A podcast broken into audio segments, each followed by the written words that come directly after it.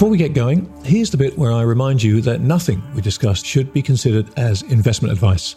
This conversation is for informational and hopefully entertainment purposes only. So, while we hope you find it both informative and entertaining, please do your own research or speak to a financial advisor before putting a dime of your money into these crazy markets. And now, on with the show.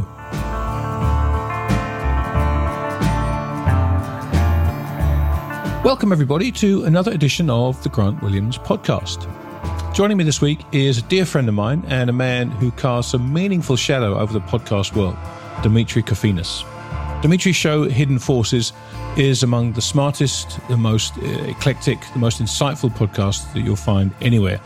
And Demetri is not only a peerless host, but by far the best prepared man in the podcasting world. Every episode of Hidden Forces is guaranteed to make you think to challenge your preconceptions and to leave you with uh, as many questions as you have answers. However, this week, I get to turn the mic around on Demetri and give you an insight into his life, the incredible journey he took to reach where he currently finds himself, and to discuss a concept he conceptualized uh, long before the recent GameStop, Reddit, cryptomania became front page news around the world the idea of financial nihilism. Now, those two words have been rattling around my brain since Demetri uttered them when I appeared as his guest. And I wanted to flesh that idea out with him and discuss what I believe is an enormously important concept in today's financial markets and beyond. So please join me for my conversation with my friend Demetri Kofinas.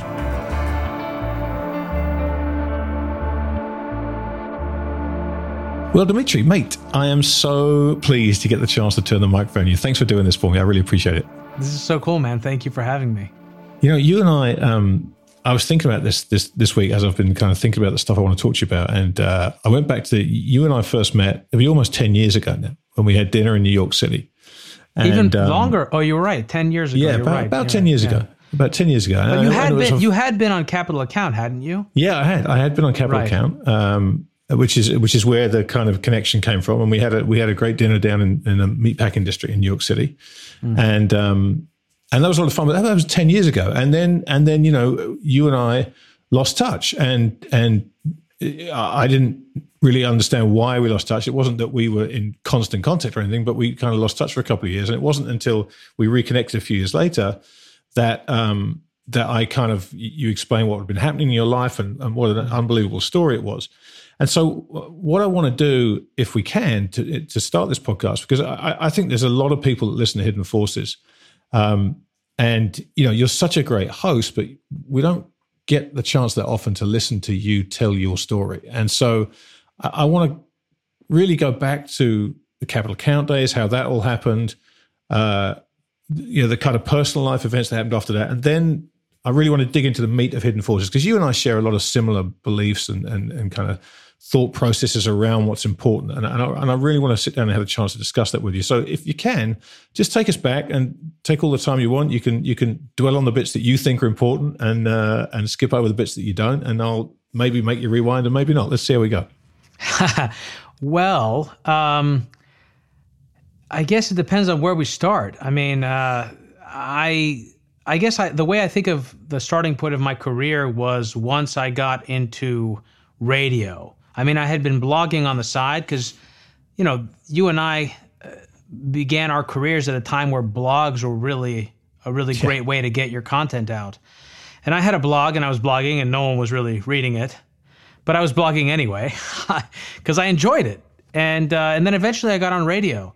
I got a radio program. I had absolutely no experience in radio and I I just took to it. Uh, it was just it was absolutely natural for me, and I enjoyed it so much. It was the first opportunity I had to reach out to all these people who I respected from afar, and who were like celebrities to me. You not you know this. I've, I told you my experience with Jim Grant. That's how Jim and I met. I uh, I went to a gold conference where he was he was there. I think the other people on stage were uh, Michael Steinhardt and um, Edward Chancellor, and it was a gold debate and so I, yeah, I asked him a question. I tried to get him on my show. Eventually, I did get him. I got him on my TV show.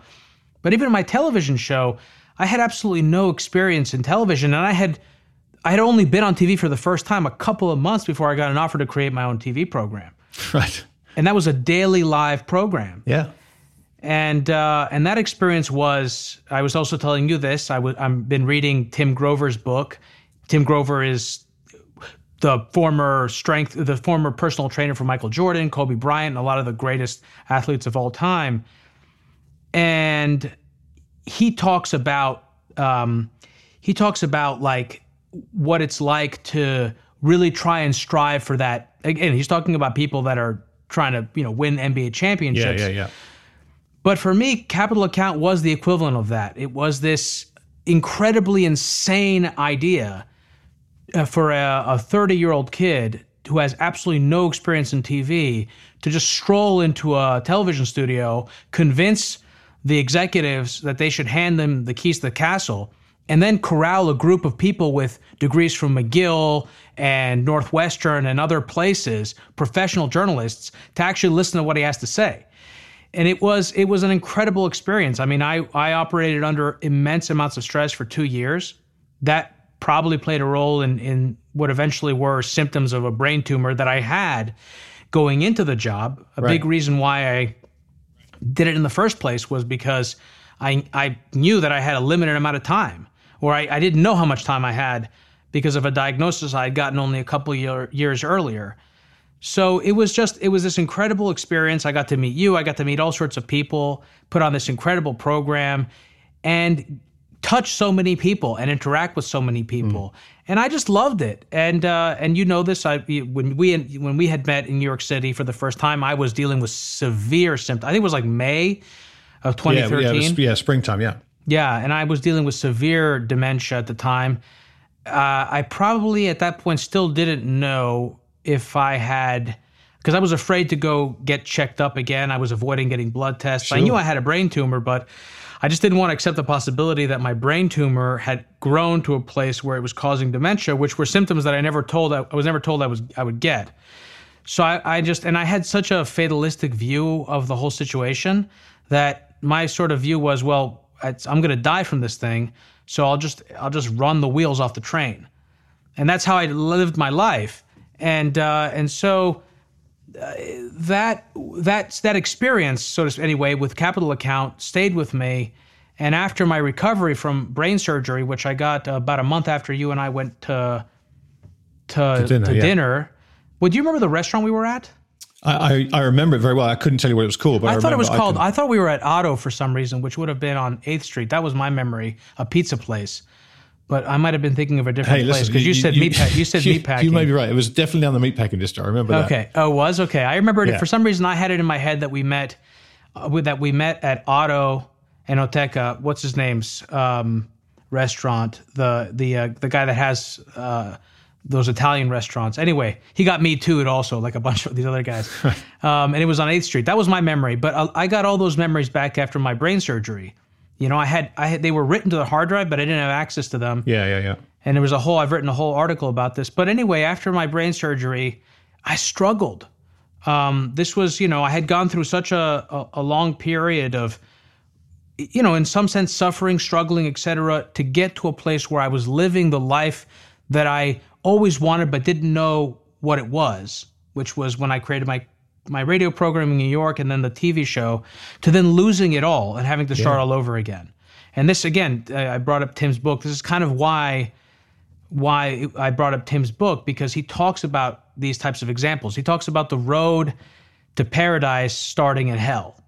You know, and and that's what it was like coming back and really having lost any desire to do anything like I was doing when I had capital account, but still wanting that whatever it was. Yeah. Wanting that passion, that sense of like mission every day, waking up and just throwing, throwing yourself right into the meat grinder and not knowing how it's going to work, how you're going to do it, but coming out the other end over and over and over again. And that experience of being under immense amounts of stress and it breaking you and revealing all the worst and best parts about you and all the other people that you work with. And you know th- that's ultimately like the memories that I have from that period are both how the the challenge of actually doing it and also these incredible relationships that I formed with people under immense stress doing something that was just totally insane. Well, let, let me ask you. Let's go, let's go back to when you when you actually landed that capital account job because um, a how the hell did you do that because as you said right that's that's an incredible thing to convince someone to do and then but once you got it you know i remember the first time i changed jobs um yeah it was i'd been working for 10 years in the same place and i traveled i spent time in tokyo for him and came back to london and and i'd had multiple job offers and my boss who was a great friend of mine i would always tell him when i had a job offer i say look i've been offered this and he would always say no no no no no and eventually one came along and he said to me this is the one. This is the one you've got to take. And if you don't take it, I'm going to fire you. So, so I took that job, but I remember being excited about it, but spending the first six months terrified, feeling completely out of my depth, feeling a total fraud, feeling I was going to get found out any minute now. It's like, this is, I've made a huge mistake here. Um, how, did, did you experience that or were you so focused? And, and if so, how did you, because I was just one partner cop you're the guy, right? So you can't quietly sit down and learn from other people and you know take a little back seat until you find your feet. You've got to go in there guns blazing and lead the thing. So how did you deal with that? You know, I was terrified. In fact, fear really held me back in the early part of my life. Um, and being diagnosed with a brain tumor at the age of 20, I think it was 28 now, it uh, it liberated me. And I remember uh, I remember distinctly a moment of sheer sheer well sheer terror might be a little bit of a stretch. I, as close as you can get to sheer terror without it being sheer terror, like very very frightened about to go live on international TV. The first time I was ever being interviewed in my life. And I was getting that reaction that you get, like, you know, when you see your own blood or you're like having an injection going, you know what I mean? It's like, right. and I said to myself, it's, it's, it, Demetri, you you have a brain tumor and you could die soon. And that alleviated my fear, It put it all in context. And that that internal disc- monologue, that reference point, served me for the rest of my life up until my brain surgery. So that even when I went back to, because this was in Athens when I was interviewed internationally, I had I had gone to Athens for a wedding, and that's sort of how all of that cascaded, and I got on TV. And I said yes to every opportunity. I ran into danger. And I felt fear, but I, I it was a mix of fear and adrenaline. And I, I, can't, it didn't feel the way it used to feel. It wasn't, um, it didn't immobilize me. And then when I got to Washington, D.C., at that point, I, I, ha- I don't know if I felt, I definitely felt uh, probably some amount of fear, uh, some amount of, I don't know though if I felt doubt. I I think I got to such a place where I was manifesting the life I wanted in a way that I never had before, and I had just developed this confidence.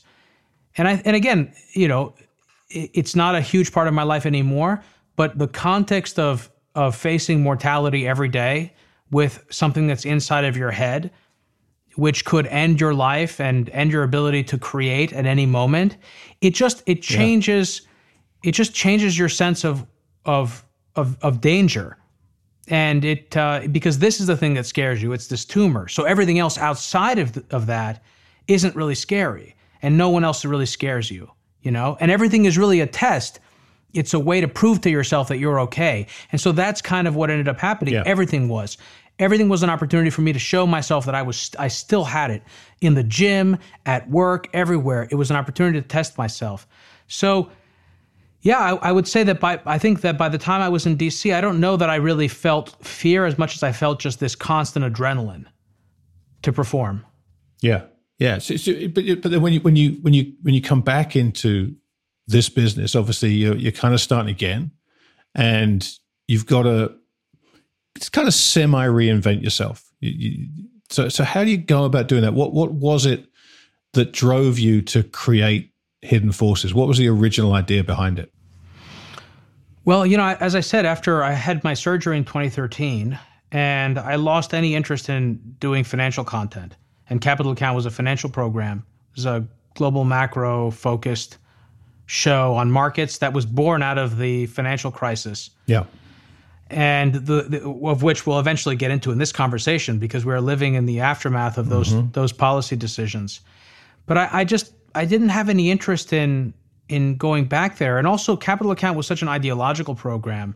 I had a very simplistic template for understanding the world, and I stuck to that. And because it was a daily news program, I had to really just find I, every day. I would go and say, "Okay, how are central banks destroying the world today, guys? Let's find the story right. that tells us how they're destroying the world. Right. You know, right. how are how, how is the government We've evil? all been there. We've all been yeah, there. Yeah.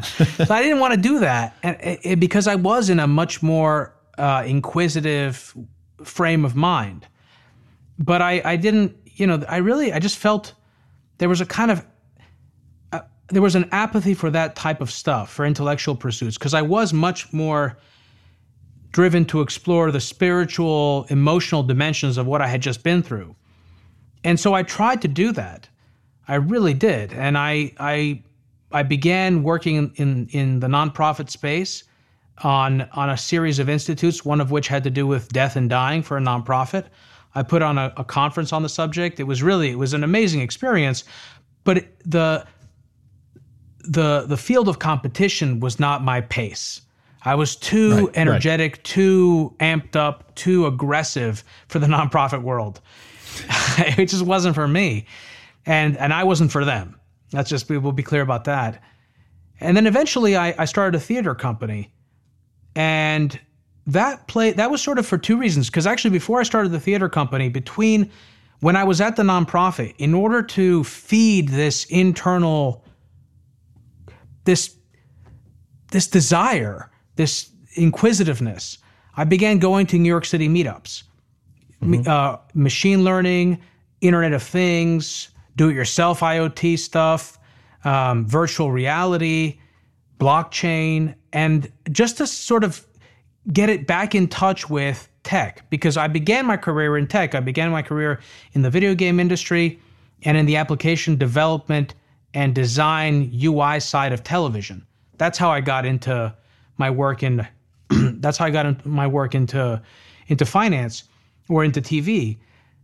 So I, I, I started the so I was doing that. I was going to these meetups, and I was discovering that every time people asked me what I did, because they'd be like, "Oh, you have such interesting takes. What do you do?" And it was really hard to tell people what I did because I felt like what I did wasn't really representative, and I ended up telling them about what I used to do because I felt right, like what I used to do was who I was, but that doesn't really work so I this opportunity just it, again it came. You you get opportunities in life, and you either say yes to them or you say no to them. And uh, you know, if I ever if there's one just basic piece of advice that I would tell people is just say yes. If something yeah. scares you, say yes. That's an indicator that it's for you. You know. Yeah. And uh, and so I I um. I, I had this opportunity to produce my first off Broadway theatrical production, to take full control of it kind of similarly to how I did with Capital mm-hmm. Account. And I took it and I created a theater company and I put on three subsequent productions. And that experience both it served two purposes. One, it gave me something that I could say that I did that was interesting. Right. You know, and it was very interesting to be in a group of tech people and say I have a theater company. And it was a really cool theater company. Um, so it was this way of sort of getting my foot in the door, a really expensive, ridiculous way to make an impression among amongst uh, a, a bunch of nerds. But it also gave me the opportunity to to get in touch with to be with people whose passions was were aligned with what they were doing. You know, actors. Sure. You know, and to be around that silliness and excitement and energy and passion was infectious. And so it, it was it was those two things and out of that experience came the inspiration to write my story of what I had been through with my brain tumor, which I published for Quartz, the Atlantic's Quartz magazine, in the fall of 2015. And out of that began to brew the um, the source of hidden forces. And in the summer of, or maybe, maybe it was in the summer of 2016 that I wrote the article, but it was in the summer of 2016 that I got the idea for hidden forces. And from that moment, once I had it in me, and it started with my rekindling my my my love for technology and science. And that's in the show when it began. I mean, it, there were episodes on philosophical mathematics, anarchism, cyber warfare, space war was episode six. Yeah. So, uh, but in, in, any case, I, and I, I, I started it in, in February of 2017, and ever since then, I've just I've just enjoyed every minute of it. I've loved it. But what but what was what was the framework originally? What did you set out to create? Because uh, you know, as as a long time and avid listener, it's morphed and changed so much yeah. over those four years. What did you set out to create? And once you'd done that, how did it drift? Because I know you well enough to know nothing's accidental. You don't yeah. you don't accidentally do anything. You think everything through, and you you know you you, you make very clear decisions about what you want to do. So so just run me through that journey because I'm interested. Yeah, I think I, I looked back actively, deliberately at what it was that I loved so much about Capital Account because the struggle was that I loved my time and my experience there, and I kept calling the people that I had great relationships with there. And my I kept running into this similar experience, which was that my recollection of that time and my love for it was at odds with their own experience. They were happy to be past that phase, you know right, what I mean? Right. Have a, you know, and I wasn't. And I was like, well, why why am I so stuck on this experience that at the same time I don't want to go back to? Because everyone kept kept telling me, Demetri, why are you not doing something again that's financial? You were so good at it. And I, I couldn't answer that question. And so I started to to to to ask it, you know, what was it about markets that I loved so much? And the sort of basic explanation I came to was that I loved markets were the most complicated data set that I knew of. And what I loved about them was that they were this unsolvable problem, this unsolvable puzzle. And people were always trying to figure out well, what's driving the market. And I was always trying to figure out what's driving the market, what's really responsible for what's happening here. And I realized that that same question was what fueled me my entire life. It began when I was a kid trying to understand what happens when I die and it fueled every single question that I nagged my parents with, you know, and everything else. I always wanted to know what's what's really driving this. Can we get deeper? Can we get deeper here? And and you know, philosophically, it was an it was it was an ontological question about the nature of reality, which was something that always concerned me. And so that's where this idea of hidden forces came from. It was like, okay, can I can I apply that template and that love across all these different disciplines? Can I can I apply that same rubric? And the idea with cat with hidden forces was I keep going back to capital account. Yeah, I know. And it's crazy, right? um, the idea of hidden forces was to to to try and understand the the elemental truths about whatever it was that interested me, and also to to to get a seat at the, at the table again. I mean, like I said, I, I missed being part of the conversation. I saw all these different folks still out there engaging on Twitter, having important, what felt like important conversations about issues that were happening out in the world. And I was tired of being a passive observer. I wanted to engage. And that's that's where it came from. But it has evolved. I mean, it began as a much more inquisitive pursuit where I was I was much more I was very uncomfortable expressing a strong view. Uh, although there was a, a, a, strong amount of it, there was a, a, great deal of insecurity in me at the time when I began it. And so, what may have seemed like an opinion at the time in various circumstances was me just trying to come across as smart or right. wanting people to like me, you know? But now it's, it's really, it has gotten to a point now where I do feel a sense of responsibility and a role to play at in a time and you you and I have talked about this before we were talking about it just now when before we turn on the, the microphone which is that I think that we are living during what I believe will be the most important time of my life. You know, in 50 years from now, 30 years from now, I don't expect my life to have as much meaning as it has now. And when I say not necessarily my personal life, but the role that I have to play in the world. Yeah because I think the world itself is at a critical juncture, the kind of juncture that you get every hundred years or so. I absolutely agree with that so strongly. And and that's, you know, it, it's so interesting to me that the contrast between your understanding of how important times are and something that I really want to talk to you about. And that is a, almost a throwaway remark you made about a year ago, right, right before lockdown started, when Ben Hunt and I both came into the studio in New York and, and, and sat down for a conversation.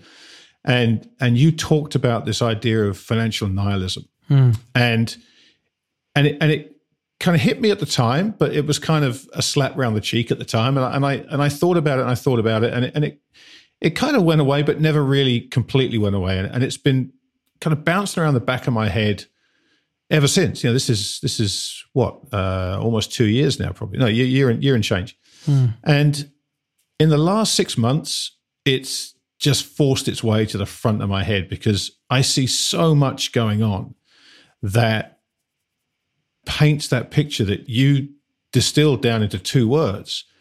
But it's so much more than that. And and I think it's so much more important than that because because when you talk about your life's never going to be more important than it is now, I think that's correct. But what I see happening is exactly what you described in those in those two beautifully chosen words. Mm. And so I, I've been dying to get you to kind of expand on that for some time now. So let's talk about that idea of financial nihilism and, and where you first saw it and, and how you came to kind of conceptualize that idea and what it means to you. Yeah, well, I define market nihilism as a philosophy that treats the objects of speculation as though they were intrinsically worthless. And it, it doesn't just discount empirical truth or ignore objective reality, it fully embraces the view that reality is entirely subjective. And it, it incorporates that into an investing framework where value is no longer determined or ascertained through some objective measurement.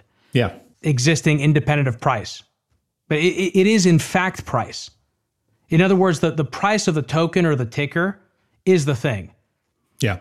And and and so that idea just came to me from watching markets repeatedly seem to discount anything related to the world, related to news, and and and just cease functioning as though reality mattered, as though there was a relationship, regardless how tenuous, between the world and prices.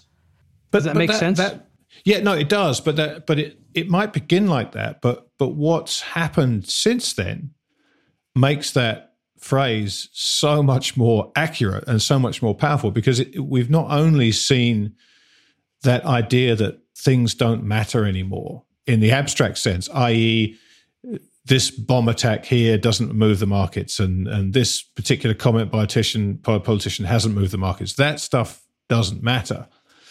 But what we've seen since then, with the rise of you know the the Wall Street bets crowd, the Reddit crowd, with cryptos, with with so many different things, is that is real nihilism. It's like hmm. I don't matter, life doesn't matter, my money doesn't matter, nothing matters except being involved in this, whatever it is, whatever meme is current at the moment. I, and and I hmm. I kind of get that in a way, but I really struggle to think that it's either a good thing for the individual or or society. And I and I really wonder where it leads. So, so, so you know, how how have you watched this financial nihilism evolve and change over the last uh, whatever eighteen months? That's a good question. Um, because I do think that you can't separate what's going on in markets from what's going on in society. No, absolutely right. I do look at, at 2008 as a watershed moment because I think in, in some ways what happened in 2008 through a set of deliberate policy choices is that that moment of clarity that comes every so often in business cycles and in life was suspended.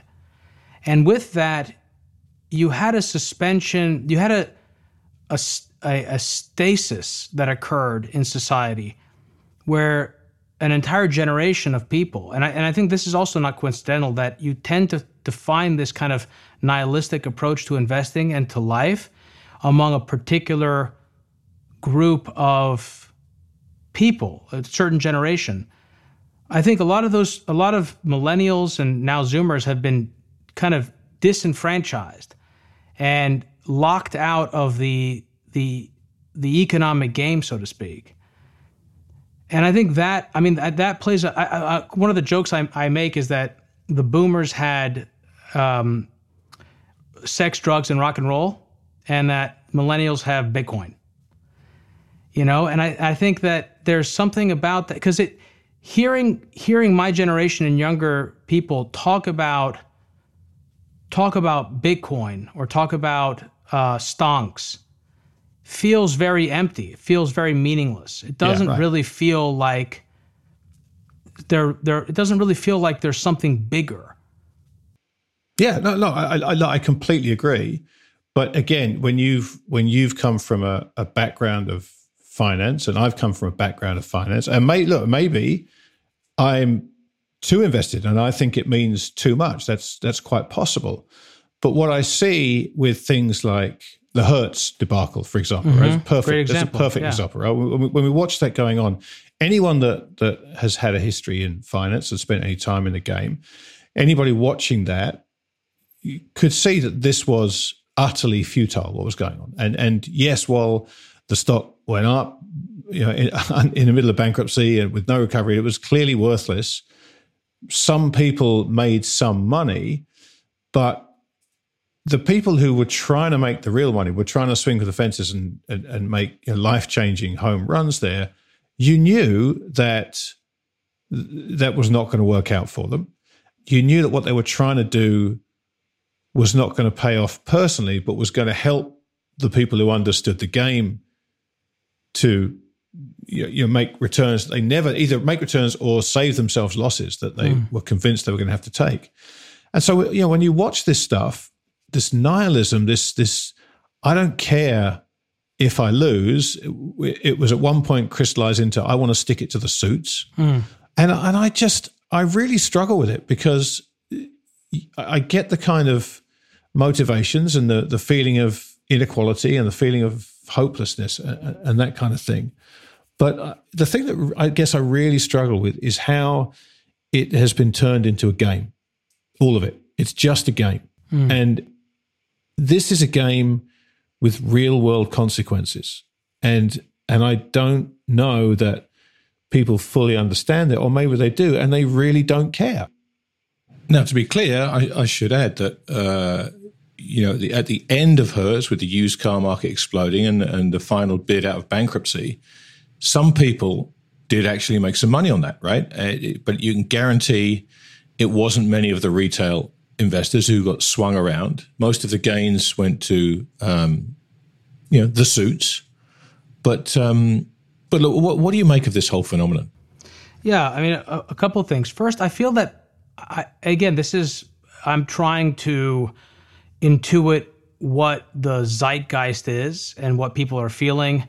And it's not obviously something that I can quantify or measure in any sort of empirical way. But I think part of it is that people seem to feel a lack of liveliness. There's there's a desire to feel alive, and what may come across as a as masochism, and maybe it is when you see these people on Reddit threads posting screenshots of their wrecked Robinhood Look accounts. At much, yeah, yeah, yeah. I think that part of that is about getting feeling something, because maybe they graduated in 2008 or 2009 and never really got a job and kind of have been floating around and they're they're 30 years old now or 32 or they they they don't have a girlfriend or you know you keep there's a there's a huge percentage of the population that is in some way within that that that cohort. And it's it it impacts politics as well. It's i think part of the reason that our politics is so is so uh, unstable because a lot of the volatility that was taken out of financial markets by, by policymakers has shown up as discontented masses in politics I just I think that I, you know I don't I don't know exactly. I, I wish I could tell you what I think is is going on, other than to say that there's rot, there's a kind of societal decay, and and also I think technology plays a role. You know, I think that there's a lot of people are with automation also a lot of stuff just gets done and people don't have to think about it. And part of that, people I think partly approach markets that way because markets have become increasingly automated, mm-hmm. whether it is through systematic investing strategies or policymakers who create the false assurances that everything will return to normal, that equilibrium is markets slowly going up, and that you don't need to actually play an active role as an investor in the process of price discovery and and and valuations. That's not something that people seem to think about anymore. It's all about narrative. And mm-hmm. that narrative can be very empty. It doesn't, it's only skin deep. You know, I did an episode with Lily Francus where we talked about this in the case of GameStop, and it was really, and it's not the only time I've done this. I did a, I did a recent episode actually on Ethereum and a thesis that someone had put forward for why its price was going to increase by like over 10x or 30x. And none of these explanations actually deal with, I would argue, really fundamental reality the way that you and I would think about it. Mm-hmm. It's really, in some ways, it's a it's an it's an advanced meta conception of the world, which is that the, the reality is what everyone else thinks it is. And so if I want to make money, I simply have to try and get ahead of the curve of what that narrative is going to be. And what's dangerous is that in such a world, you can actually co create reality. You can yeah. play a role in shaping that reality. And that, again, there's a, there are a lot of parallel constructions here that is, is has a lot in common with how social media algorithms work. They give you more of what you want. They don't they construct your world based on your existing biases. Mm-hmm. And there is a level of stagnation there of stasis, which is that eventually when the algorithms become perfected, they give you a static world. They give you the representation that you came to the system with, and they re- they throw it right back at you. And in a way, that is for me what 2008 was about. It was the beginning of the the end of that catalytic process of boom and bust, where we moved from a capitalist system. You're never a perfect capitalist system, right? Mm-hmm. Or anything. But we moved much more along the continuum of socialism. And I think that we've had a hard time really uh, voicing that, giving that a name, ex, you know, because we say that we live in a capitalist system. There are prices in the market. You have to still buy things, but it's not the way that we would have conceptualized what capitalism no. was. Yeah, I, I, completely agree. And, I, and I have, one thing I've thought about, and I, I, would love to get your opinion on this because I, you know, I grew up in the UK, and so for my entire life, gambling has been legal and everywhere. You know, even as a kid, every year my dad would put a bet on a horse in the Grand National for me. He'd put a pound. I'd pick a horse's name out, and he'd put a pound on the horse. So I, gambling was always available. I've never been someone that was a gambler. You know, I got enough of that in my job for thirty odd years. But this all seems to be happening just as gambling is becoming much more easily available in the United States. Does that play a part that that that uh, people who've haven't had any experience of that don't it's not it's new to them and it's exciting and it does give them an escape. Does gambling play a big part in this, do you think? Totally. I th- well I think that markets have become more like casinos. Yeah, Say, exactly right. And, and, you know, this is a phenomenon that I talked about in my time in TV with Capital Account, which is that savers were becoming speculators. Because in a world where money is free and it becomes harder to have an effect as an investor by applying a critical thinking framework to, to analyzing the value of something and attempting to purchase it at a, at a price that is below value, mm-hmm. as that becomes more difficult, then what is there really every then, then chance plays a bigger and bigger role in outcomes and so your investment strategy begins to actually reflect that and so i think that it's not a coincidence that we see that and that we see it in markets as well that there is this kind of let's just yolo you only live once i'm just going to throw my stimulus check into the market and just hopefully make a larger return and, and i think also grant part of the explanation is also the fact that returns don't mean much anymore unless they're big. Right. Everything needs to be enormous. Yeah. Otherwise, it doesn't make a dent. It doesn't make a dent in your debt. It doesn't make a dent in house payments. It doesn't. It doesn't really matter. And on top of that, money is at the same time as it's more difficult to attain than it ever was. It also seems to matter more than it did at any time in my life. People are. I mean, if you scroll through social media, the the the amount of images that have people mm-hmm. whether they're taking a fake photo shoot in an airplane in a private jet or they're you know walking around with their selfie sticks whatever people use today to take pictures of themselves or putting filters on their images there's this artificial construction of reality and a lot of that has to do with money and this unattainable amount of wealth so i feel like that is a big part of what drives people to treat money and also the fact that it, money has become free, and that we, we've confused capital with credit in the years since the financial crisis. I mean, if you if you think about gambling at the casino, anyone that goes into the casino knows that the house has the edge, right? But they think that they're going to be the guy who walks away with the big ticket. But you know, what's amazed me for for short periods of time over the last year is that you would think going into the stock market, if you liken it to a casino, that the house, and by the house mean I mean you know incumbent professional investors would have a way bigger edge than the house of a casino, and yet what, what's been interesting is for short periods of time, the the guys running in and screaming around the tables of the stock market have managed actually to take away that edge and to to create currents and cross currents in markets that have completely and utterly obliterated strategies and, and investment styles and techniques that have worked for centuries. Yeah. So there has been you know a degree of success in terms of people kind of storming the barricades and coming out winners. But as I, you know, as I look at it, the more and more people that that sucks in, the more difficult it then becomes to be the kind of crazy one at the table, making all the stupid bets that happens to get lucky every now and again. Do, do you see this trend continuing, or is this a case of once again, you know, sucking in the maximum number of retail investors before the whole thing comes tumbling down about their ears, and the people that walk away with the really big gains are the guys who've been doing this for a living for 25 years. Well, I guess there is a way for it to continue, and that is if we become increasingly socialistic or communistic and totalitarian, because that would be a kind of new equilibrium, right? Where we would just have to stop pretending that we're a capitalist society and a free society and there are a lot of people that want to move us in, in that direction. Yeah. You know, and and a lot of those conversations happen around geopolitical comparisons to China and compare co- conversations about which model of society and politics and polity is better. Is it the sort of Western liberal democratic version, or is it something that's more akin to Singapore in a benign version or a more malign version in the form of China?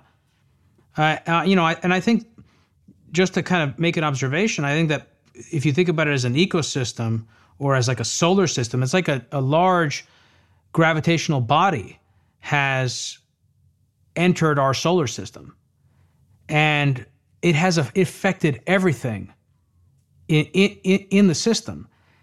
And the problem is, where if you think about it as an ecosystem, it's like the predators, the value investors, have become increasingly emancipated and have died off.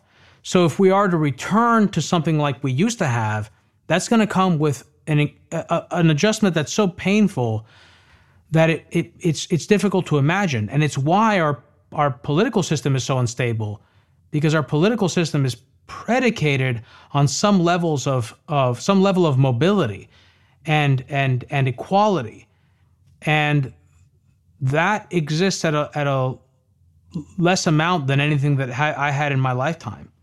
Yeah, I, I think that's that's that's almost non-existent now, and that, and that does bring us nicely onto politics and this I, this idea of of inequality being a driving force for a lot of this change because it's it's getting the inequality is getting more and more noticeable to everybody. It seems except the Federal Reserve. You know, when you, when you when you see these guys come out and say that we absolutely don't see any linkage between monetary policy and and uh, rising inequality, it, I, you know, I there are a lot of things that I give central bankers a hard time for, but that to me is absolutely mm. egregious because there is there is zero chance that that's anything but a lie. And so, you know, when you when you look at that and the, the role that central banks have played, you know, we, you said this started in 2008. Their role has changed and gotten bigger, and their grip on markets has necessarily gotten tighter over the years. How do you see their role now, and and what effects on the outcome are they having with the decisions they're making right now? Do you think? You know, I, I think that I guess you, there are two interesting questions that come up. One is what what role are they having now? Hopefully, I'll remember to answer that. Uh, but you can remind me. And the first one is the the first one is well, now I forgot the first one. Sorry, um, this happens sometimes. So I guess I could just answer the second one then the the role that they play, which is I think that they're they're trying to hold everything together. And I'm not sure to what degree they believe what they say. You know, like there is a certain we all sort of on some level, some of us more than others lie to ourselves in order to justify our actions. But I don't know I don't know to what degree they are this uh, fixed and wedded to their models of the economy and oblivious to what the rest of us experience, what the rest of us see. I mean, they, live in the same world that you and I live in. Can't they see what's happening?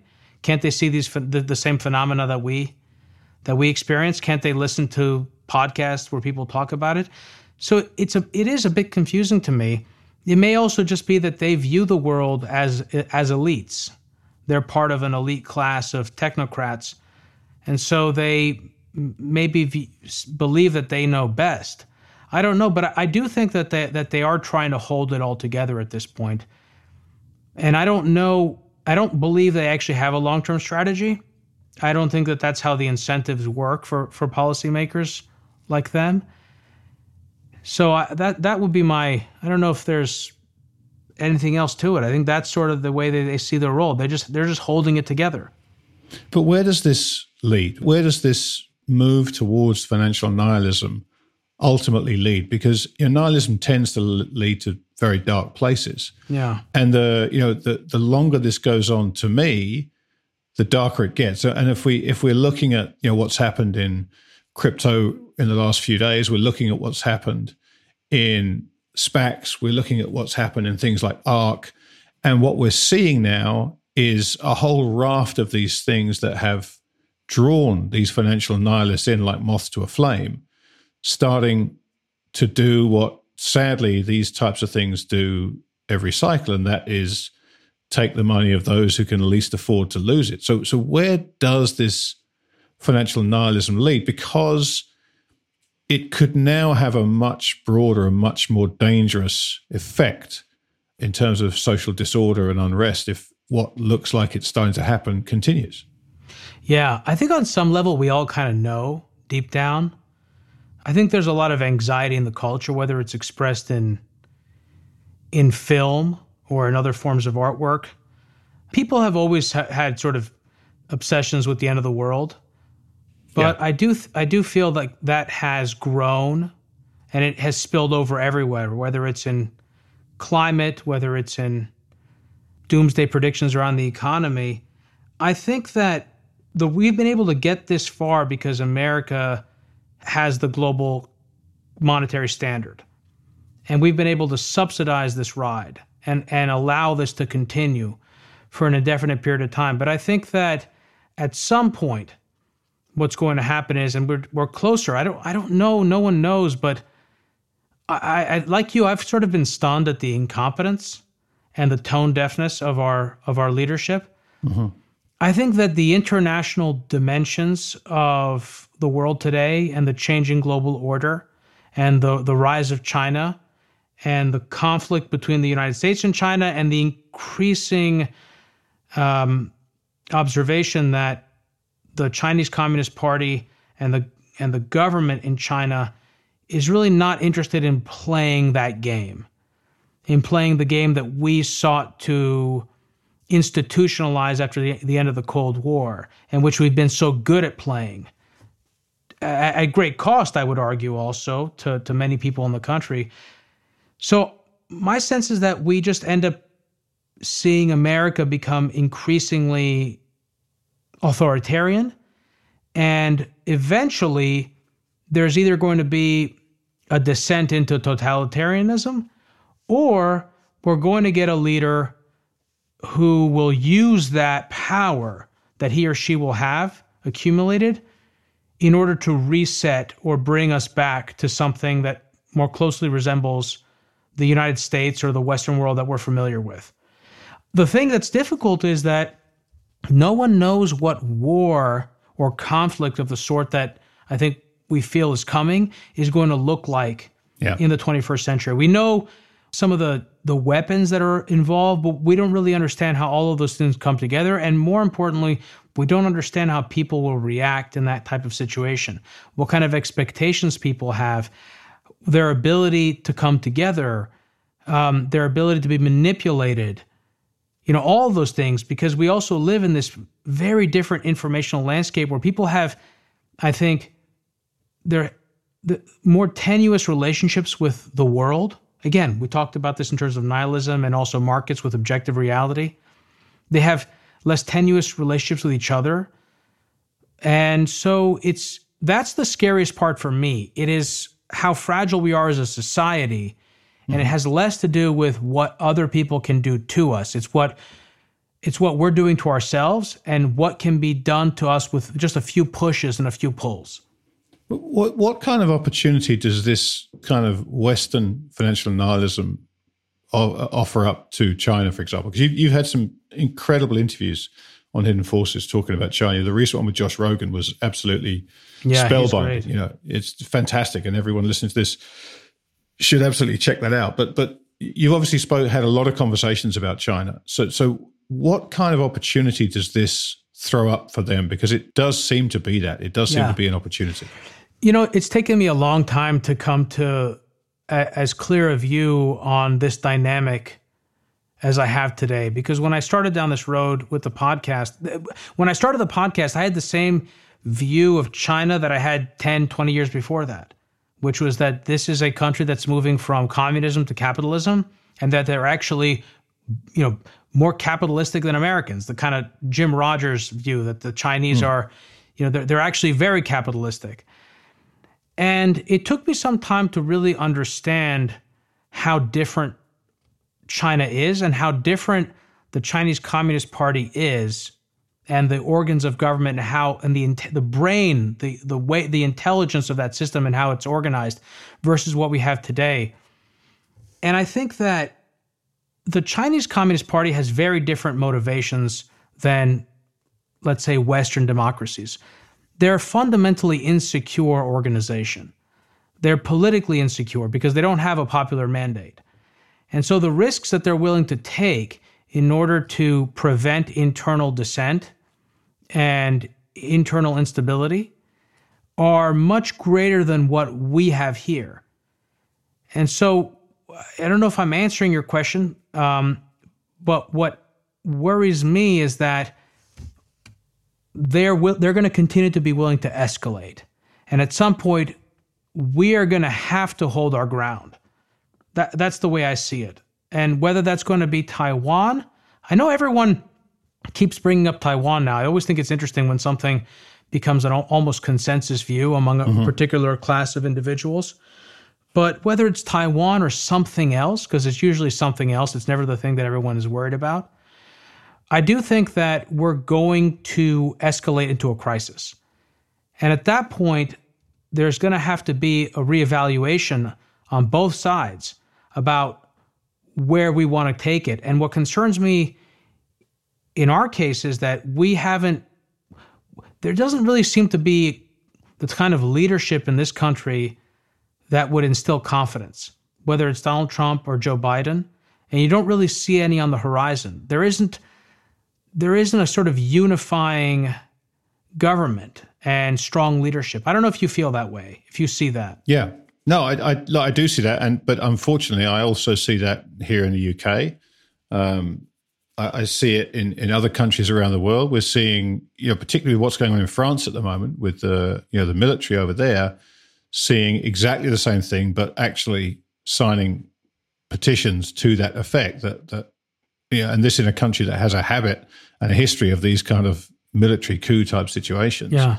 So I, I think that's I think that's that's a, a, great point, and it, and it extends far beyond America. I don't think that's a particularly American centric thing. But you, you, know, you mentioned the word crisis there, and and the idea that this will end in a quote unquote crisis, and that kind of brings me to to another um, really strong factor in all this, and that's the media you know, you you and I both set out to to have honest conversations with people about what's going on without any kind of bias, apart from our own, you know, personal biases, which we're both open about in those conversations. There's no there's no kind of hidden agenda here.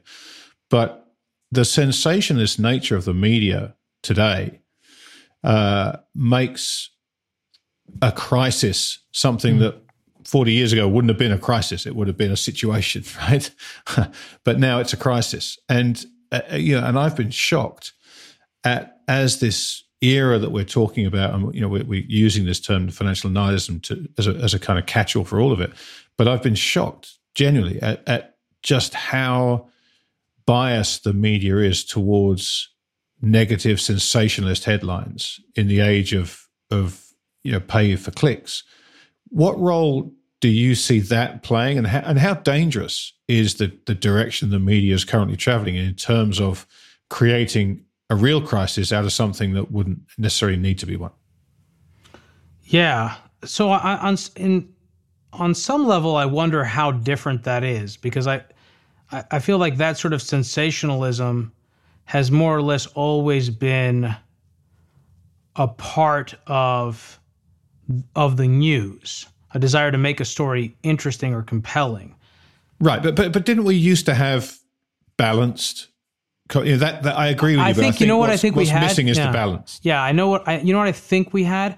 I think that the that the people in the news in the 50s and 60s and 70s were more invested in the stability of the country than they are today. I think what you tend to see today, a great example is, uh, uh, and it's not just, I'm not going to just pick on Tucker Carlson because I could find multiple other examples that align with him politically and examples on the other side of that equation. But when I listen to Tucker Carlson's program, I get anxious.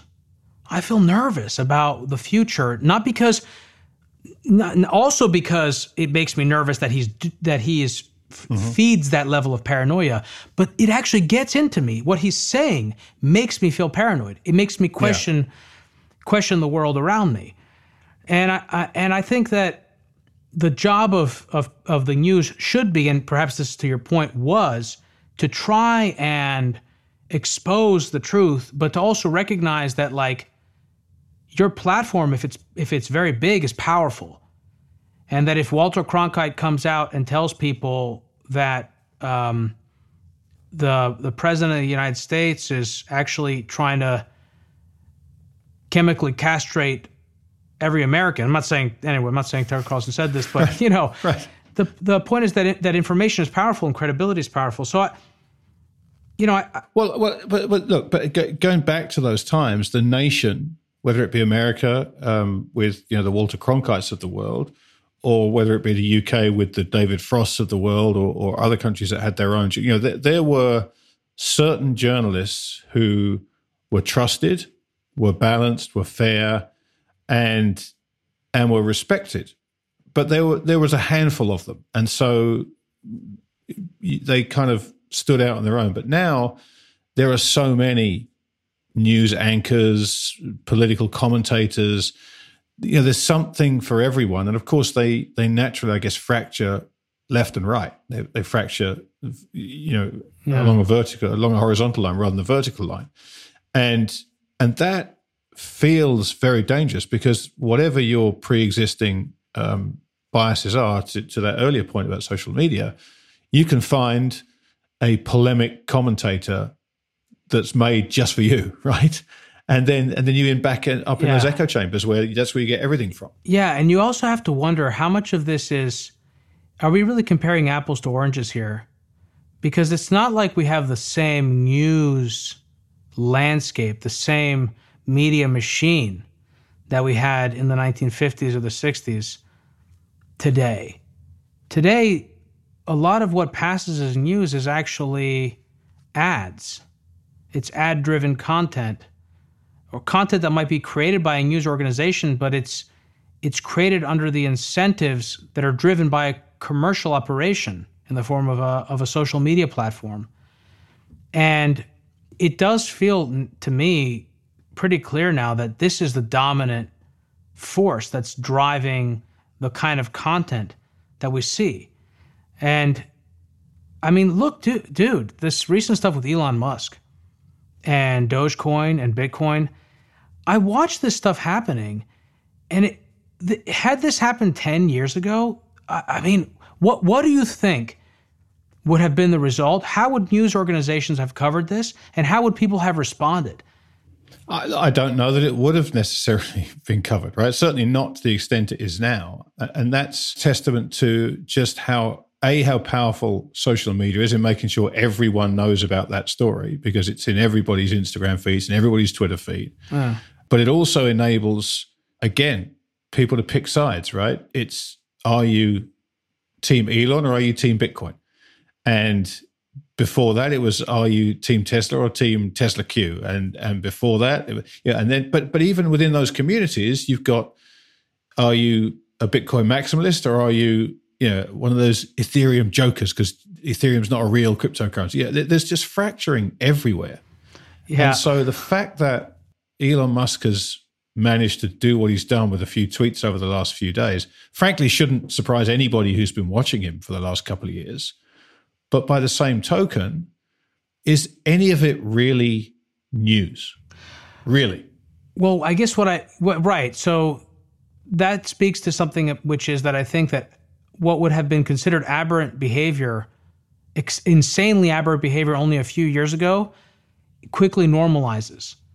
Yes, and but but that but that that comes down to consequences and lack of consequences. Lack right? of consequences, yeah, yeah, uh, yeah. I mean, I I and and that kind of there is I think that feeds the nihilism because there's a Absolutely. kind of sense that like well then nothing matters really, so why not just put all my life savings into this YOLO bet? Why not just I, it doesn't matter. None of it matters you know and i and i and, I, and, and then again with with in terms of news it there there is a culture similarly i think among people in news organization which is really my coverage doesn't really matter it's not going to really move the needle because like you said plenty of stories have been written up about elon musk but why hasn't anything changed?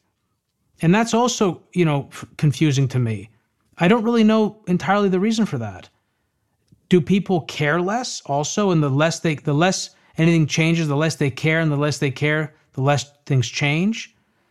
You know? Maybe. I i would posit that perhaps it's precisely because there have been no consequences that i mean look he's he's he's committed the single biggest act of securities fraud in history right? And and he cannot by court order deny that which again is such a, a, a ridiculous outcome that oh no we're not going to prosecute you for securities fraud but you can never deny that you did it. Is such a cop out mm-hmm. on the part of regulators that of course it emboldens anybody to do that.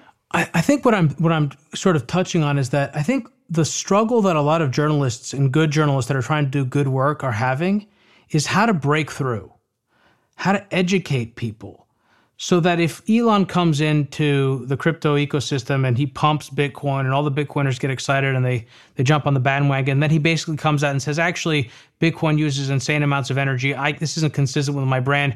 I'm going to invest in Dogecoin and I'm just going to fix its transaction scaling problems. How do journalists find a way to communicate to the vast majority of people that may know nothing about the scaling limitations of, of, of public distributed ledger technology of blockchains, how do they find a way to communicate that so that people get it? And they're like, "Oh, well, this is this is fraud. This is bullshit. This guy is a con artist." But but this but this is I think this is part of the answer, but also part of the problem is that what's happened. Uh, and, and, as you know, I've watched with fascination the whole Musk thing unfold. Yeah, totally. Um, over the last few years, you know, as you and we've sp- spoken about this at length many, many times. But the common thread is that the scales don't fall from people's eyes until one of two things happens, particularly with regards to him.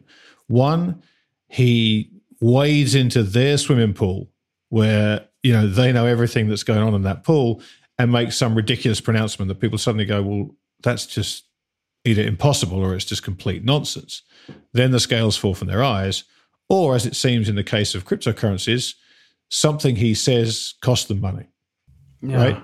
And so if, if those are the only two things that can change your view of the man, what chance do journalists have to educate people? Because people don't care unless it costs them money or it directly contrast with something that they already know to be true. So, how can a journalist actually educate people? Because people reading a story about Elon Musk, 95% of them have made up their mind before they read that story. They either think he is everything he purports to be, in which case any critical article is is not listened to or read properly. It's just derided and and you know every they pick apart every line. Or if they think that he's all the things that other people claim he is, it's just an echo chamber for them. I, I don't see in an age where celebrities can control their own narratives to such an extent and speak to their own audiences directly and, and foster that audience, I don't see how journalism really works in those cases until that person or that organization actually makes a mistake and expose themselves accidentally en masse to everybody. And at that point, the journalist can step in and say, well, this has been coming for a while, and here's what you missed, kind of thing. Yeah, I wonder also if we've moved from an age where people were educated in, they had a, a, a, a, a systemic or a systematic way of thinking through problems, you know, empirical models in their head for judging reality that they could apply independently of authority figures to a world where people really depend on what someone says, someone they trust says, in order to determine what's true or not. So in the right. case of Elon, if he went on Joe Rogan and Joe Rogan called called called his bluff, if Joe Rogan went from being a believer to being someone who said, you know what, this guy's a con artist, you can't believe him, and he he he made a point to show that to people, would that be how you reach people today? Because maybe people but, don't have. They, but, uh, sorry to interrupt, but maybe that is how you reach them. But are those people just going along with Joe Rogan? Are they really seeing? That's exactly it? right. That's what I'm saying. Yeah. So that's the yeah. point. So if it feels like people have lost their ability to think critically, to, to right. arrive at critical judgments independently, and I don't know if you feel this too, because I, I kind of feel it also. It's you kind of question whether the world that you used to live in was the way that you thought it was, or maybe it was just your imagination. You know, like the the I grew up. I was I was born in the very early 1980s, and I graduated college. I graduated high school in 2000. My memory of what life was like in the 90s feels like that couldn't have been real life. Right. You know, do you feel that way?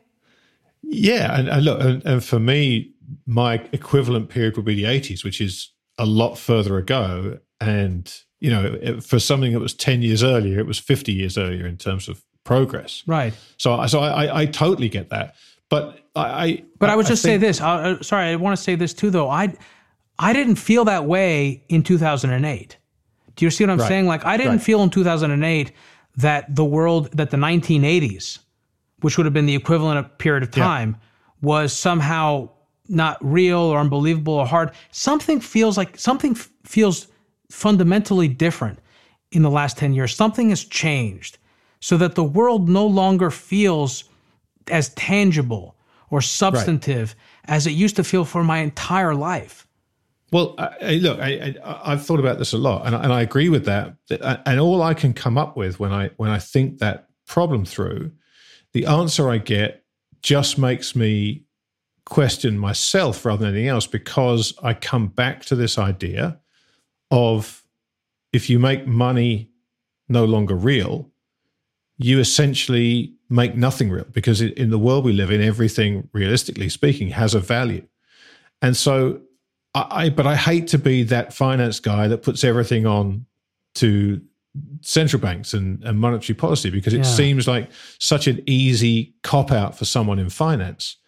But the more I the more I think about it, and you know, my my my daughter's in the process of buying her first house, and, and so you look at the world through the eyes of a, of a 30 year old with with two very young kids who's buying their first house is very excited about it. And, and, you look at the reality of what they're going through. And it is all predicated upon zero cost of capital all of it their, their entire lives basically are predicated upon that continuing. And mm. if that doesn't continue, their world will change for the worse in ways that they can't possibly fathom right now, but but I can. But I but I often wonder whether it's because I've been immersed in this world of finance, and that's that that's where I see the fault lines. Maybe it's inevitable. I know. I think that's a huge part of it, and we've talked about that in this conversation. But you know, I can't help but think that it's actually, in some ways, the explanation is simpler, which is that our world, our existence has become increasingly intermediated through multiple layers of technology. You and I are sitting here on what would have been considered science fiction in the 90s. You know, like this is like when you watched uh, Space Odyssey 2001 and they were on like a telescreen, right? Right, or like the Jetsons or whatever. But this is how like increasingly we live our our lives. I, I'm in touch with so many people, and I'm inundated with so much information, but only a, a very small amount of that is analog. Only a very small amount of that is in the physical world, touching people, speaking with them, having those relationships. And a lot of times, what I also tend to find is that things that we experience through, again, through intermediation, feel less real. We're less sure. What was I? Well, I was speaking with Grant yesterday. Was I speaking with him? Because I was texting with him. Was I texting with him? Was I DMing him on Twitter? Was right. it through LinkedIn we were talking? Did I get an email? I can't quite remember. And I think maybe, and, and this to bring it back to my experience of my brain tumor and dementia, maybe this is a bias from that experience, or maybe actually it's informed by what I went through and something that I I know that very few people realize, which is that memory is very ephemeral. And it's mm-hmm. very easy to doubt what you think you know. And it feels like we're living in an age where doubt, people's doubt in, you name it, whatever it is, has increased. And that might just be because, or a big part of that might be because of how we experience the world today. And that isn't conducive to forming sturdy memories or sturdy convictions about things because things can change so easily. You know, you read an article, someone can just edit it, take it out. It's not a mm-hmm. newspaper, mm-hmm. it's not something you have in your hands. And so maybe our brains weren't evolved to live in this kind of a world. And that this explains a big part of what's happening to the psyche, to the zeitgeist. Yeah, I mean it's it's absolutely possible. It's absolutely possible. And and I you know I I, I wonder how it plays out from here because at, at the end of the day you come back to this fact that mankind has progressed essentially nonstop. There have been, in the scheme of of our historical timelines, very short periods where there's been, you know, regression.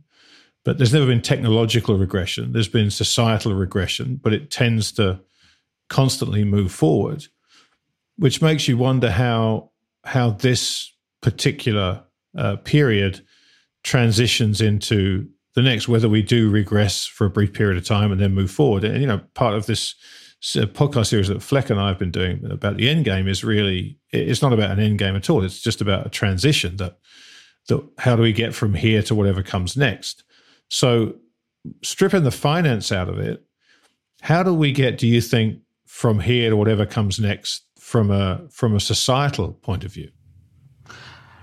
Um, well, I'll, I'll, I'll, I'll get, I'll take a stab at that. Before I do, I should say another thing that came up for me when, when we were in discussing the sort of ephemeral nature of the world today is that I don't think it's a coincidence that things like Bitcoin and distributed ledger technologies have become so popular and captured the imagination of so many people, and that the words that you hear to describe them are often things like truth machine.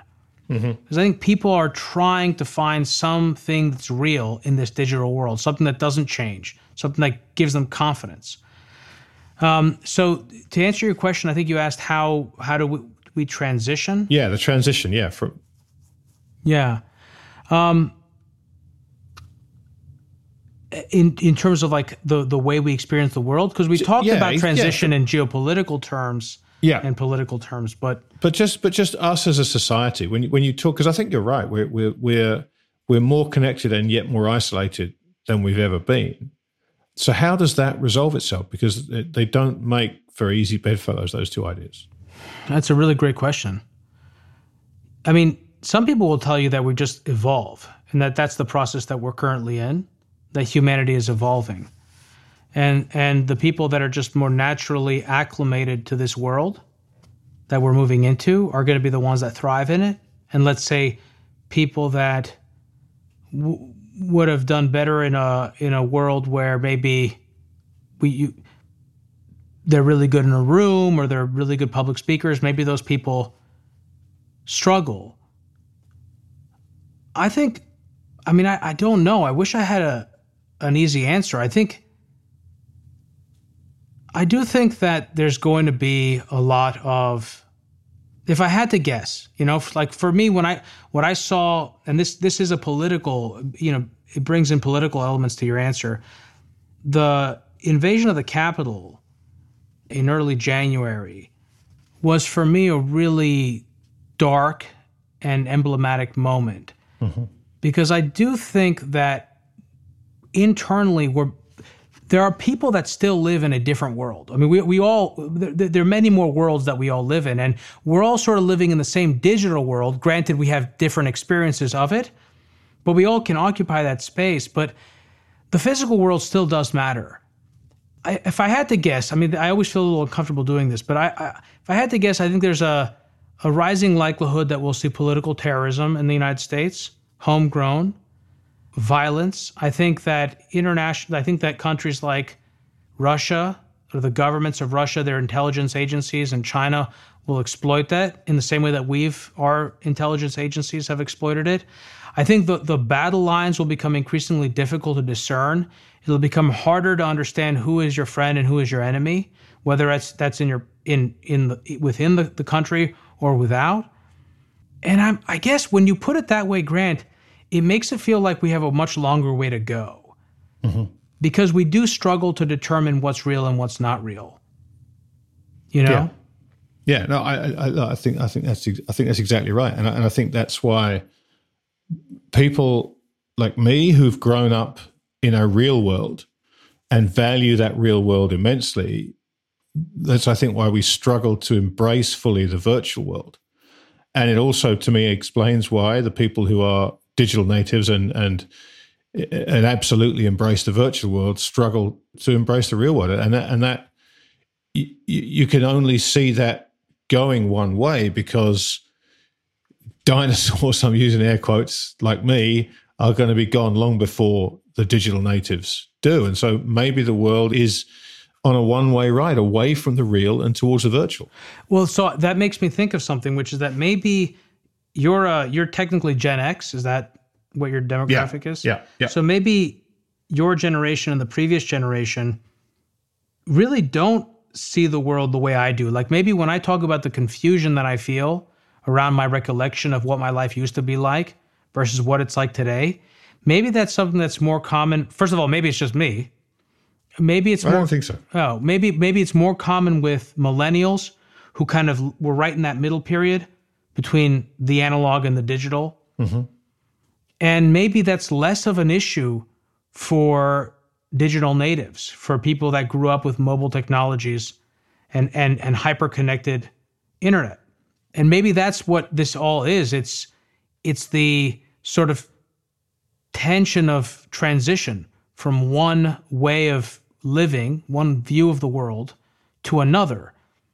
And at some point, those of us that are around that maybe don't feel comfortable with it have to somehow just become acclimated to it. I don't know. But it does make one nervous when you think about the fact that we are flesh and blood and human beings, you know, can die in explosions to bring it back to the point about political terrorism.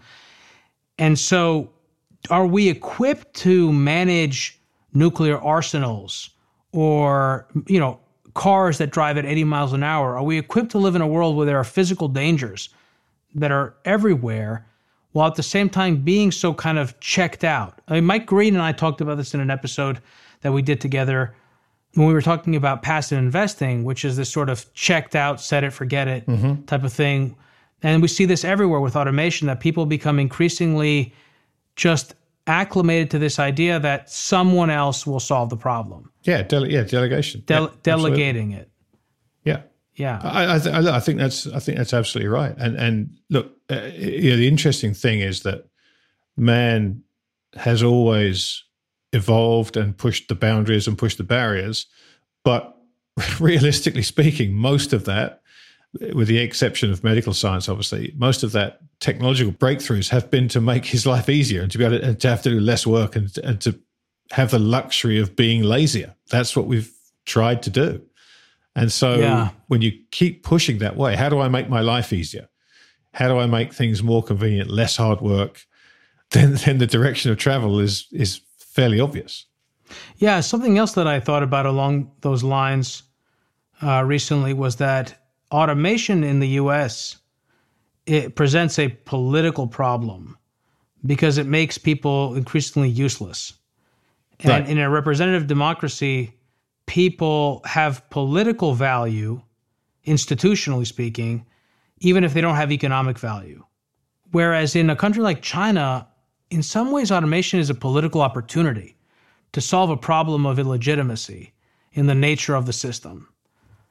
And I, I do that again to bring it back to the geopolitical dimensions. I worry about, and I did an episode with Chris Brose about the future of warfare. He was mm-hmm. Staff director for the Senate Armed Services Committee, and he also was, or maybe he was staff director for John McCain, and he was whatever the other term is and we were talking about the future of warfare and and the fact that him and others like him, I, I, and Josh Wolfe, I think, will make the same argument. They feel that we we have to invest in these technologies. We have to invest in autonomous weapons of different sorts because it's just the game theory. That's what our adversaries are doing. But you kind of you do wonder, and you look back at films that obviously you know they might have seemed alarmist in the 1990s, a movie like Terminator. Mm-hmm. But you look back now and you're like, I mean, that is that just where we're going? You know, and it's it's a really no one wants to live their life that way. So we all kind of just say, nah, whatever, maybe we are, but you know what? I have I have my kids and they're really amazing. Or, yeah. you know, it's a beautiful day outside. I'm just gonna go take a walk. And you go and just kind of forget it. And maybe that's just a limitation of how human beings live, like what we are able to do. And maybe we weren't meant to have this kind of power. I think about that a lot, you know, like is there is there knowledge that is t- too dangerous for humanity to have? You know, was the, the splitting of the atom an example of that? Mm-hmm. Was that an example of something that we would have been better off not knowing and not exploiting? And is yeah. there is there power that is too great in the hands of a species that evolved from a highly aggressive and is a highly aggressive animal? And I, I if I had to guess, I'd say the answer is yes to that. And I do yeah. worry about how we can how I do worry about the um, the forces that are going to be increasingly weighing down the likelihood of our survival. You know, and which is why I did an episode also with Toby uh, Ord on existential risks. And if I remember correctly in his book, he did sort of take the view that if we can get through the 21st century, then our chances of surviving in the in the next century are uh, greatly increased. Because whatever it is that we've got to figure out, we've got to figure it out in this century. And it does feel like that to me. It does feel like that to me. Yeah. And I don't know, you know, I don't know if you've been following all this UFO stuff. I also kind of, it's an interesting time to have all this come at you because all the news media is telling you that the Pentagon, and the government is releasing conclusive footage that's, tell, that's basically conclusive in the sense that we have no clue what this is. It's not our shit. These aren't our right. spacecraft, and they're moving at speeds and conducting maneuvers that would kill a normal person. And then they're diving into the water and disappearing. And you're just kind of like, wait, uh, how do I wrap my head around this? What are you telling me? And where does this well, fit I see, in all that, of that? Isn't that interesting? Because because my instant reaction to that is, why are you telling me this now? right? If this has been classified the Ben Hunt, for 50 the Ben years, Hunt thing. Yeah, why no, absolutely right. Now? Yeah, why, why this? Why now? But but why do you something think? like that? With something like that, which has been the source of great conjecture for 60, 70 years, uh, why are you suddenly declassifying this stuff and putting this stuff out there so that people have suddenly got something to think about that that isn't anything we've spoken about over this last hour and change? And, and I can't help but think that's a very deliberate, oh, look at, you know, as, uh, the old yeah. Eddie Izzard line, look, over there, a badger with a gun. Yeah, it's it's that kind of thing, right? It's it's it's a it's a high tech bread and circuses is what it is. Yeah. So do you think it, it is a uh, it's a concoction? There's no there there. I I I I don't know. I mean, I really don't know. But I certainly, I, I mean, I haven't been following it, but I certainly wouldn't read a story like that and go, "Oh wow, there's UFOs out there." Right? I, would be thinking, "Well, hang on a second, hold on, hang on a second. Like it, it just that's my instant reaction to that because I, I say I haven't been following the story, and, and I just think it's really weird that that you would come out with this now. Yeah. Listen, before before we wrap this up, Demetri, I, I want to I talk to you about uh, cryptocurrencies, and I, and I don't do this a lot, but I but I'm interested in your views on them simply because I know that you're very thoughtful about these things. I see you post a whole bunch of skeptical comments on Twitter, but I also see you post constructive pieces uh, and and and you've you've had done some fascinating interviews with people in the in the in the crypto community. So so just I'm interested in your personal journey in crypto because I know it actually started quite some years ago. Um, how's that unfolded for you, and where are you now? The whole thing. Yeah, so I mean, I I developed some familiarity with blockchain databases and blockchain technology in 2012 and 2013 through Bitcoin, but I didn't really get into it until 2017. And what interested me, where I focused my attention on, was understanding the the scaling problem the challenges to scaling Bitcoin and to scaling Ethereum and what I learned from that process. And, and at the time being, I've come to view blockchain, so to speak, writ large, DLT, distributed ledger technologies. Right. A lot of what we've been seeing in the space, what I didn't, for example, appreciate with Bitcoin, because what I came to the view in 2017 that Bitcoin just couldn't scale and that therefore would never really be money and that it would have to be something else that would take its place. And what I didn't appreciate then was that, and this is my view, some people may not agree with it, it's that Bitcoin was never really about money. It was never really about solving the problem of banking or money. It wasn't even necessarily about the fairness issue around how money is distributed. At its core, I think it's about the wealth gap.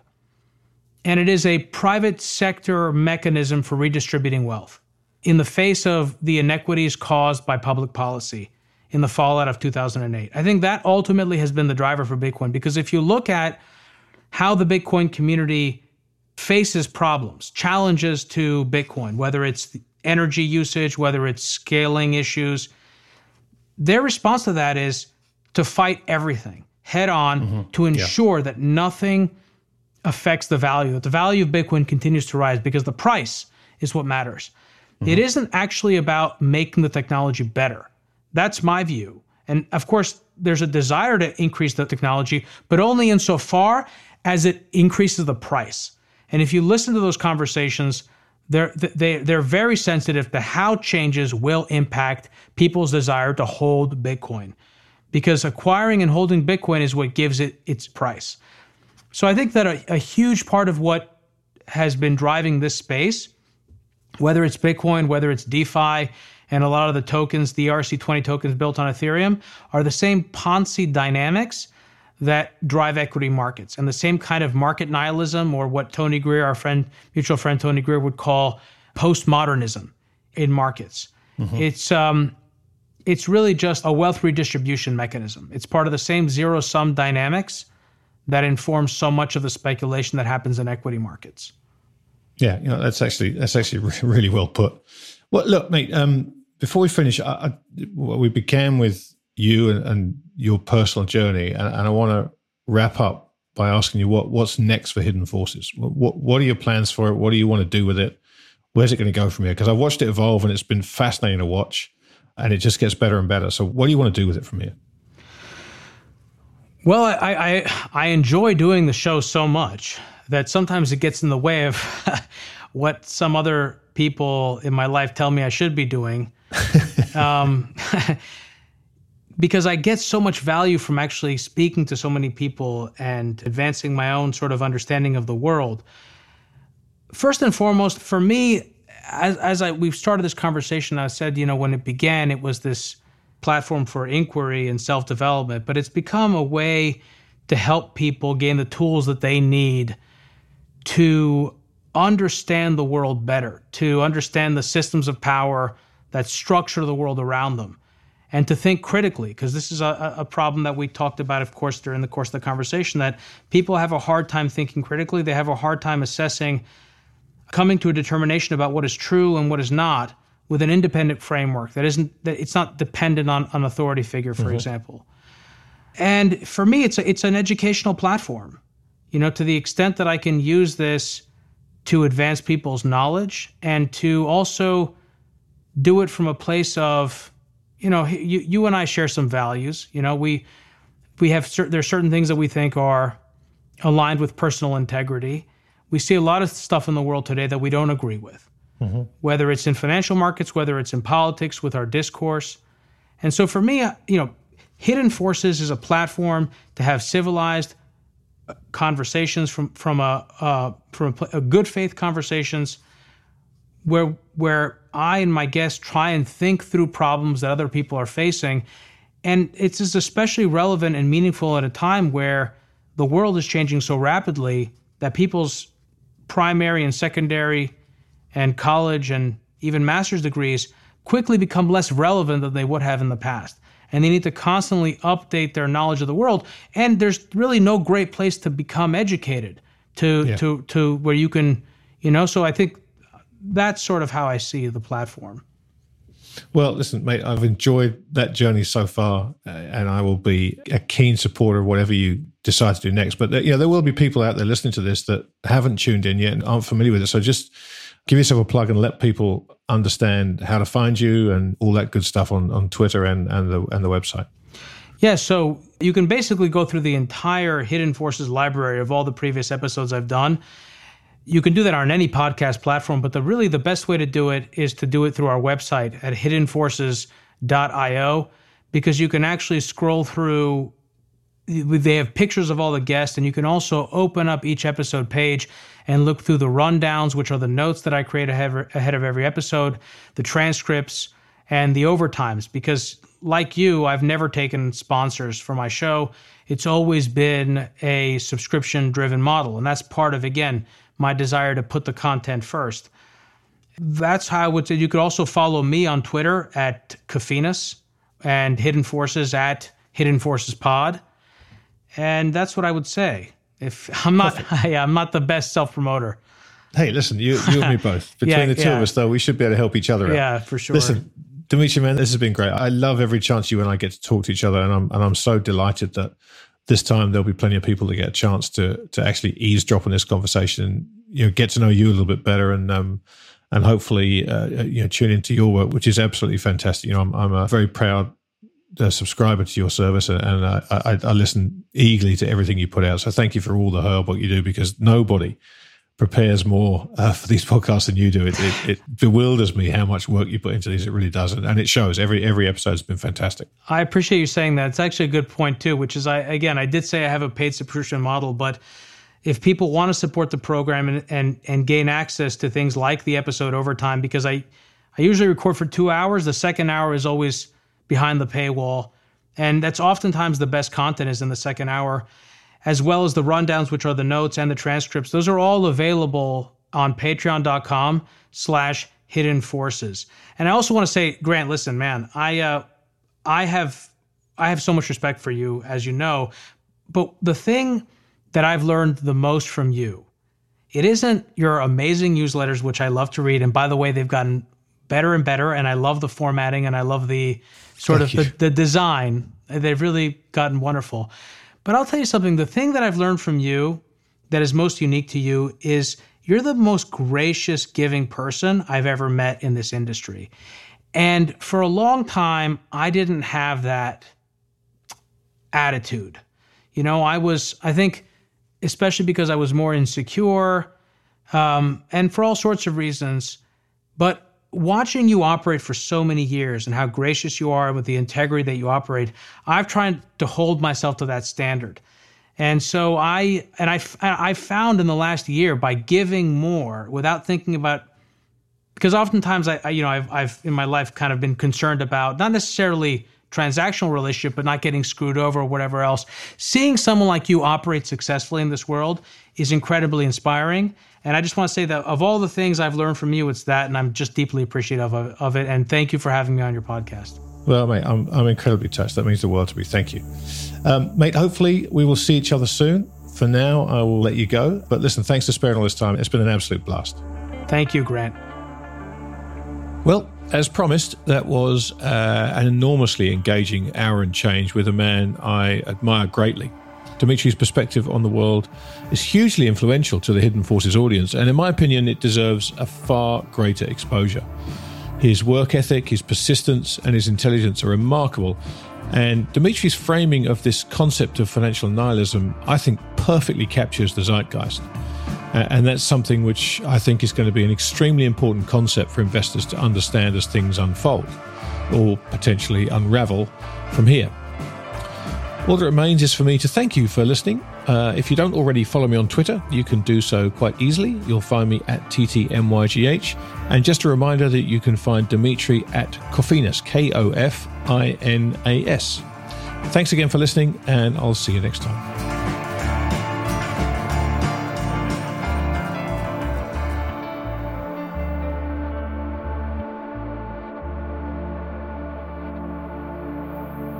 Nothing we discussed should be considered as investment advice. This conversation is for informational and hopefully entertainment purposes only. So, while we hope you find it both informative and entertaining, please do your own research or speak to a financial advisor before putting a dime of your money into these crazy markets.